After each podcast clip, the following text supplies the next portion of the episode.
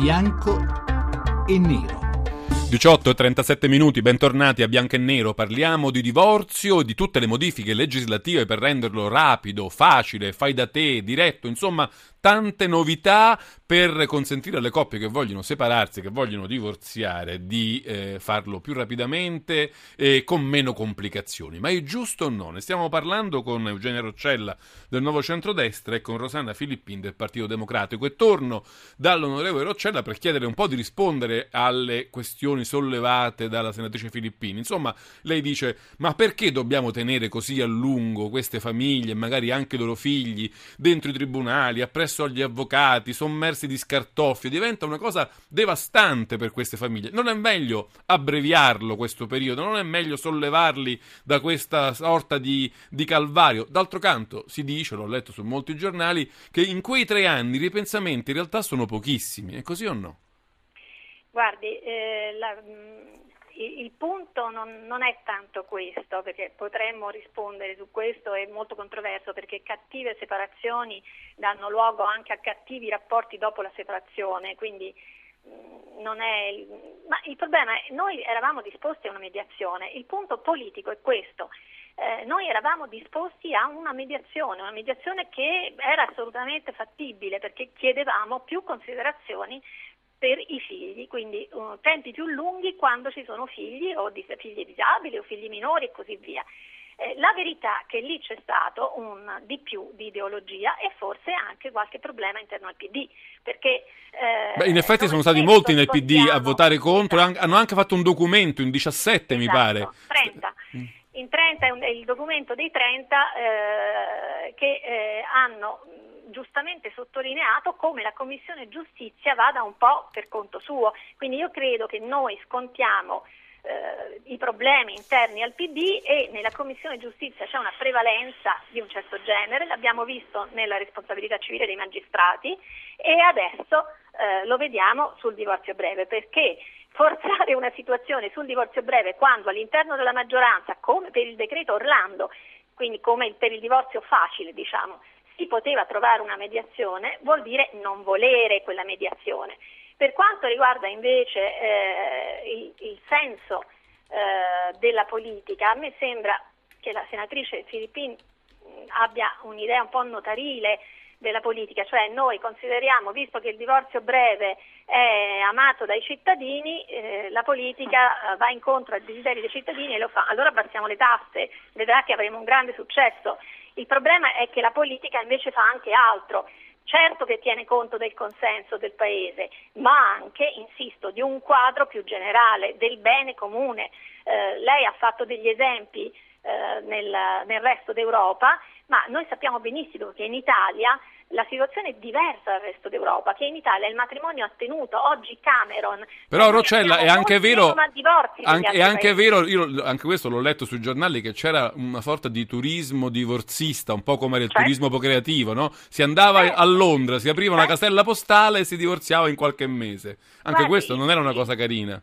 No, ma il turismo c'è sempre, perché è ovvio che in una situazione ormai globalizzata chiunque vuole seguire il proprio desiderio cerca un paese dove quel desiderio è fattibile, come l'eutanasia, come altre cose. Non sto ovviamente facendo paragoni, come il turismo, il turismo sanitario e così via. E questo c'è in tutti i paesi. Il problema è noi dobbiamo decidere se questa cosa è un bene o un male e se possiamo trovare, insisto, poi non è che la mia posizione personale è una cosa, la posizione dell'NCD era di cercare una mediazione. Ecco, allora su questo, su questo la fermo e vado dalla senatrice Filippo. Filippin. Come mai, a quanto leggo, a quanto capisco, a quanto dice la Roccella, non è stato possibile trovare un punto di incontro, tant'è che alc- parecchi eh, esponenti politici, parecchi parlamentari del PD, penso Stefano Lepri, Emma Fattorin, anche diciamo autorevoli, importanti, eh, si sono sentiti in dovere di firmare un documento contro questa legge e, e, il PD ha dovuto far ricorso ai voti dei 5 Stelle per sopperire alla frattura nella maggioranza.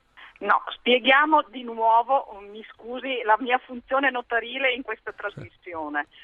Eh, allora, prima cosa, eh, i eh, colleghi senatori del PD che hanno sottoscritto quell'intervento dicendo che eh, dobbiamo ripensare sul testo, non si rivolgevano al divorzio breve, si rivolgevano al divorzio diretto, cioè quella modifica che è stata introdotta in Commissione Giustizia al Senato che riguarda l'ipotesi limitata ai coniugi senza figli di poter saltare la separazione.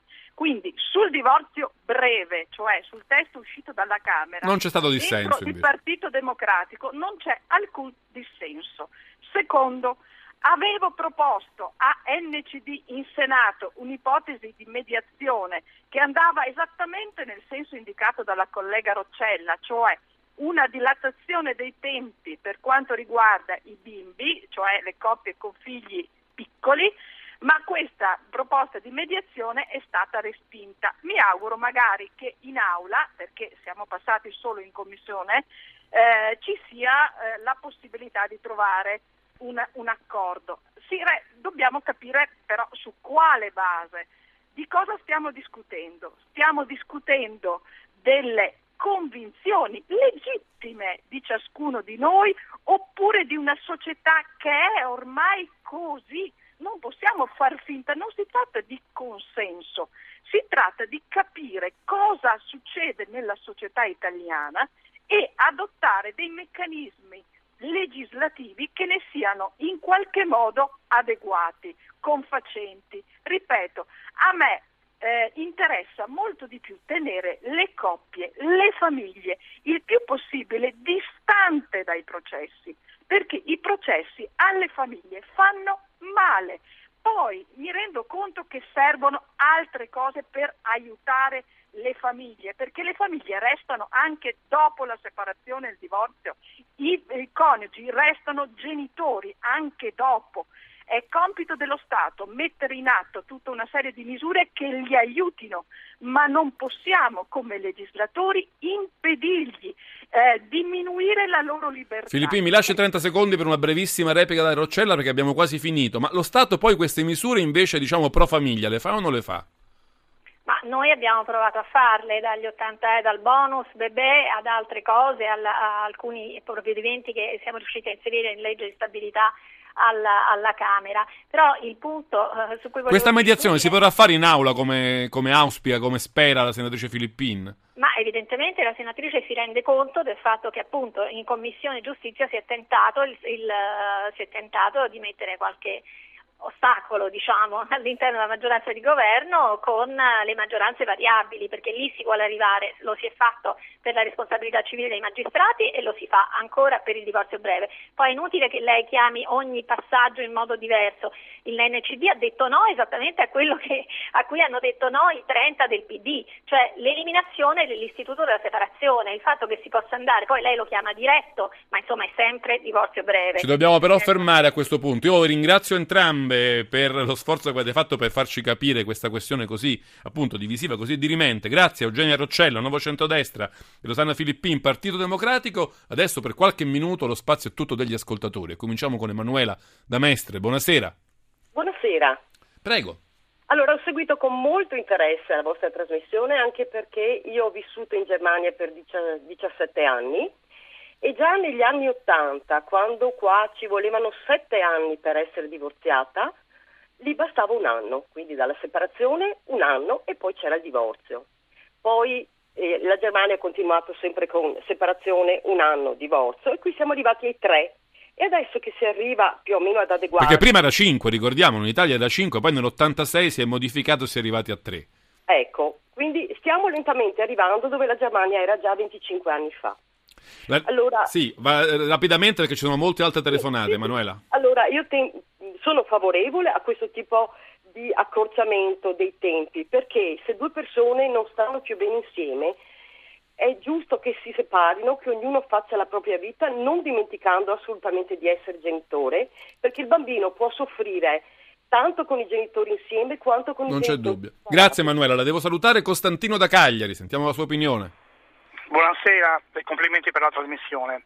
Visto il tema che è molto importante proprio per il bene di tutta la società e in particolare la nostra ne ha bisogno, io metterei sempre al primo punto, certo che sono d'accordo che eh, meno tempo si fa per un divorzio meglio è, ma bisogna abbinare a questa scelta, speriamo che sia a tempo breve anche a livello proprio di legge, bisogna abbinare, dicevo, la tutela soprattutto dei bambini dei minori, come fanno già in altre nazioni, perché è inutile che dicano ah, dagli altri posti ci sono già da parecchi anni, questo lo so benissimo, lo so benissimo degli amici e delle amiche che, stanno di, che sono di fuori, di altre nazioni.